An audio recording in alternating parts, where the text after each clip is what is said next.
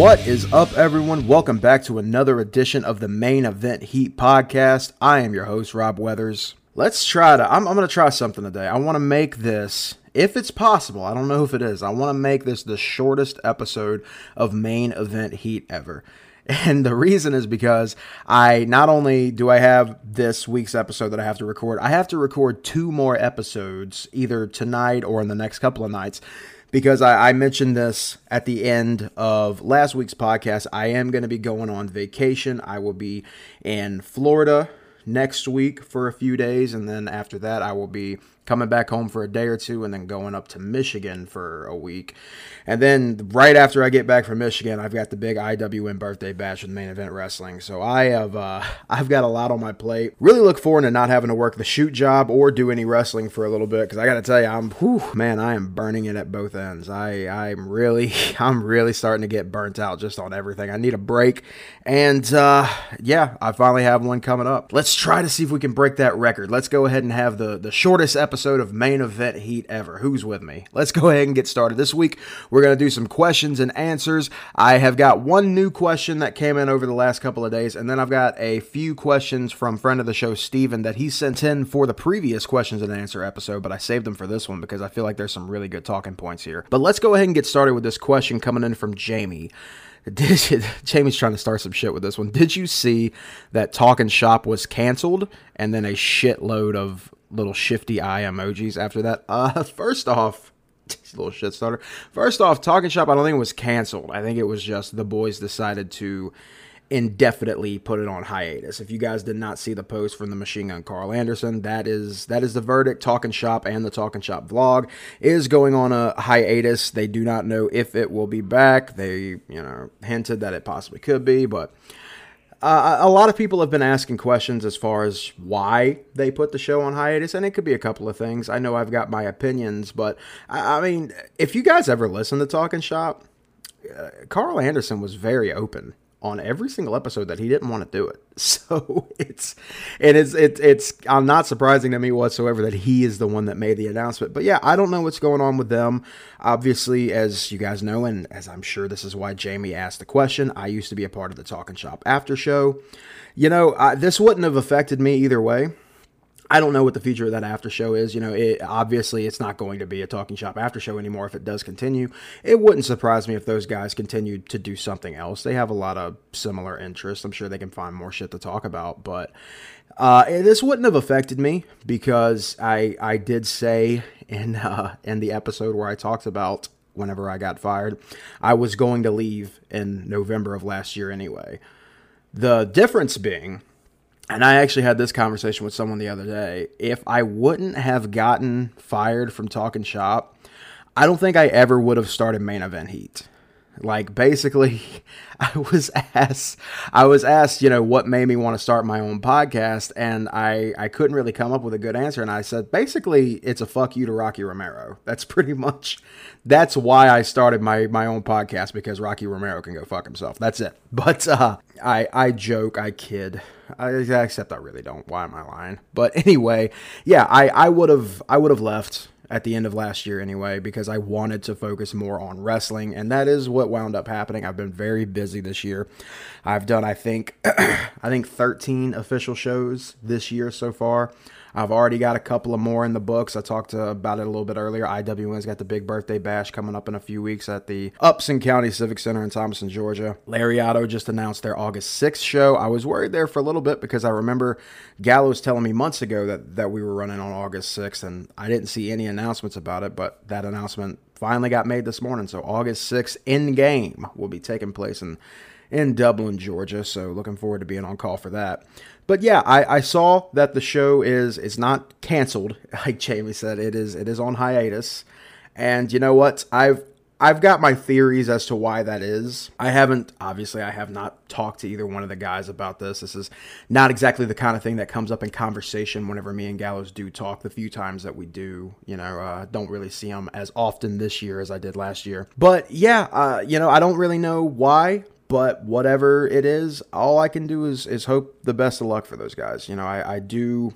Karl Anderson's a good guy. Gallows obviously very important to me and my career. You know, I hope that I hope that whatever it is, I hope everything's good in their camps and wish them nothing but the best. Let's move over to friend of the show, Steven. We got us a few questions from him. First one What is your most memorable WWE pay per view? So I guess that would be the one that I have the most, I guess, like emotional attachment to, which, uh, you know, up until recently, I would say just in general, all of the Survivor Series shows, I was always I love elimination matches so fucking much. And that 5 on 5 elimination tag is one of my favorite stipulations ever because whenever you do it right, the drama in those matches is wild. I think the last time they did it really really well was what was it? I think 2014 the one where it was uh, like Team Cena versus the Authority, the one when Sting debuted towards the end of the match, and uh, Dolph Ziggler wound up being the lone survivor. That was a really fucking good match, and the the drama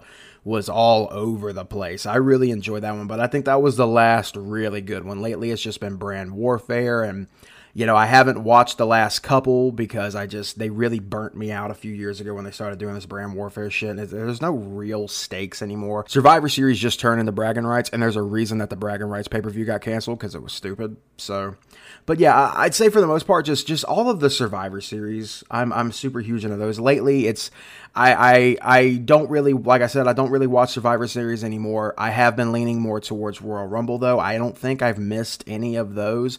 Those even then, especially this year, is not as good as they used to be. But yeah, anything that involves elimination, I, I've got a huge soft spot for it. After that, we've got who was the biggest star? Hogan, Austin, Rock, or Cena? That is a really good fucking question that I think mostly comes down to opinion because I think there's a case to make for all of them. I'm going to say Austin.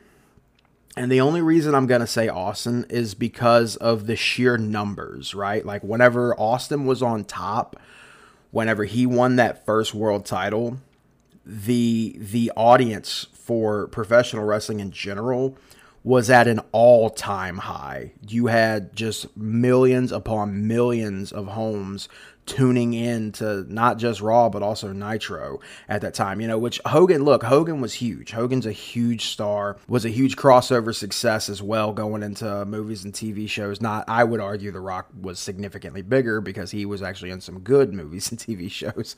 But, you know, the, the amount of people that were watching, when Hogan was on top, not quite the same thing as Austin. And, you know, Rock really inherited a lot of the stuff that Austin built, in my own opinion. Cena, Cena and Rock are really one A and one B, if you ask me. You know, both guys that spent a handful of years in the Fed and then wound up going on to Hollywood and just being in these huge fucking blockbuster movies. It's the thing with Hogan. Like Hogan wasn't really.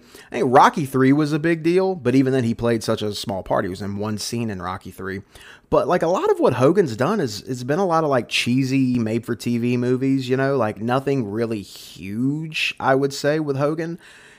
But he did do it before them, you know, and it, and it definitely created a lot of crossover appeal, and it probably brought a lot of fans over to Nitro whenever he was there. But yeah, Rock and Cena were, I, I think, bigger deals in in Hollywood than I would say in wrestling. Austin, as far as just the wrestling goes, yeah, he has done a few movies himself. Like I said, the business was on fire in a way that it had never been before and probably will never be again when Austin was on top. So, in my personal opinion, of those four, Austin was the biggest star. This is a great question that I would love to hear an opinion, not only from Steven. He didn't. I'm surprised he didn't give me his own opinion of this question whenever he sent it. But Steven, if if you listen to this, and I know you are, I want to hear your opinion on this question as well, as well as everybody else listening to this episode right now. Who is your pro wrestling Mount Rushmore? That is a question that we all ask each other all the time. And Steven, I, I want you to, whenever you hear this, I want you to send me your Mount Rushmore because I feel like ours are going to look very different.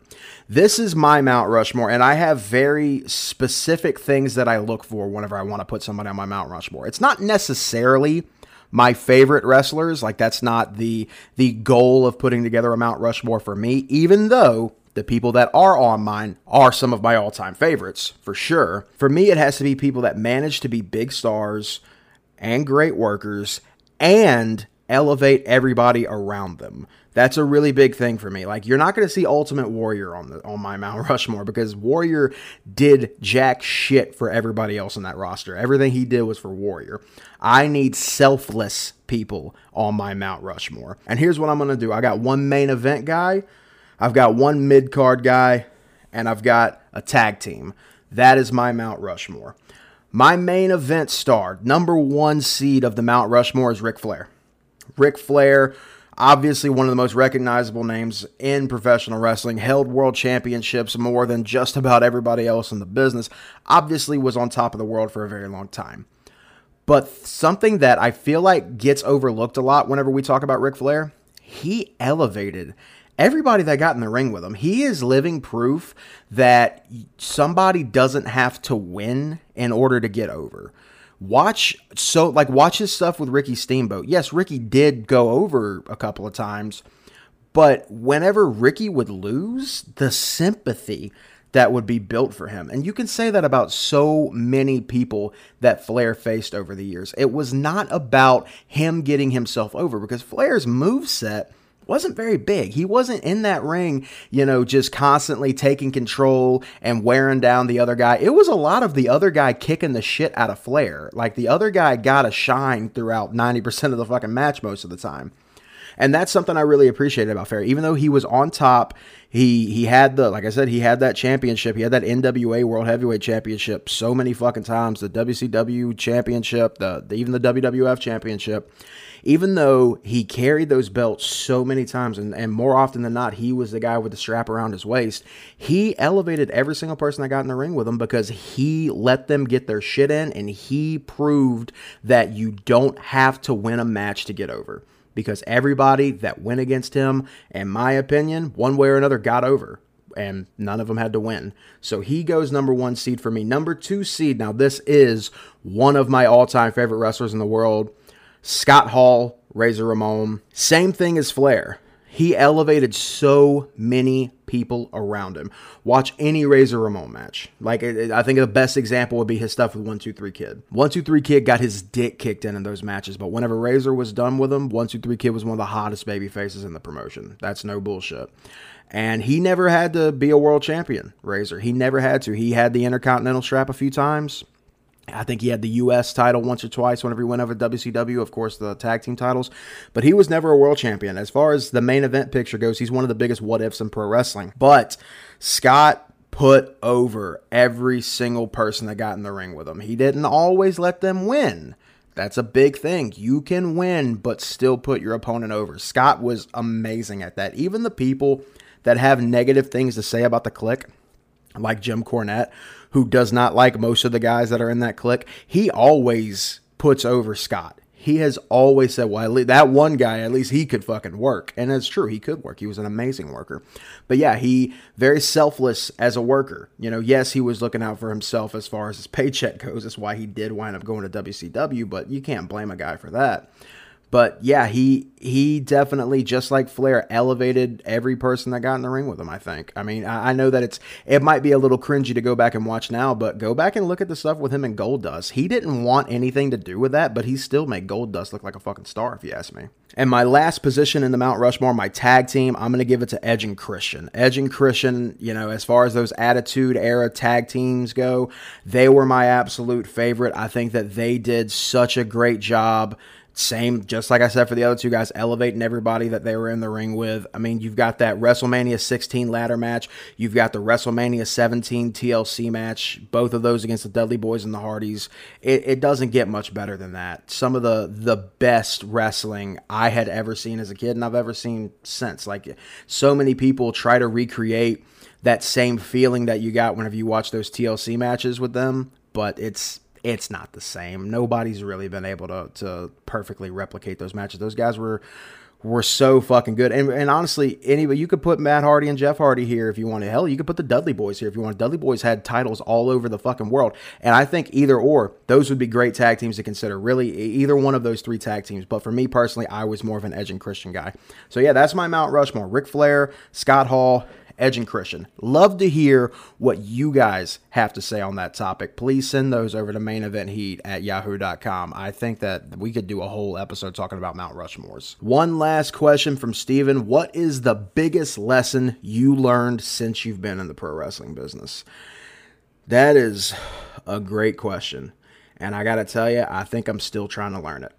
I think uh, I think I'm still whatever that lesson is. I think I'm still in the middle of it. I, I don't exactly know how to word it. I can tell you that right now. I, I don't exactly know how to word it. Wrestling's such a weird business. You know, there's times, of course, I love being here. I love being a part of the business. I, I love getting to to do something that I've always wanted to do. You know, I've always wanted to be a part of this. I love commentating so fucking much. But there's times when I don't like the business side of it whatsoever. And you know, you you hear similar things from a lot of people that have been in the wrestling business before. It is a very let's say it's a very goofy business for sure. It is it is goofy to say the least. But I, tell you one thing, and this is something that I, I tell people all the time, and this is it's almost like a little catchphrase that I created. And you can interpret this how you want, but this is a lesson that I think I've learned. Everything is a gimmick and everybody's brother. That's just that's just how it is. If I had to sum up the pro wrestling locker room to everybody, everything's a gimmick and everybody's brother. Simple as that. Is that a lesson? I don't know.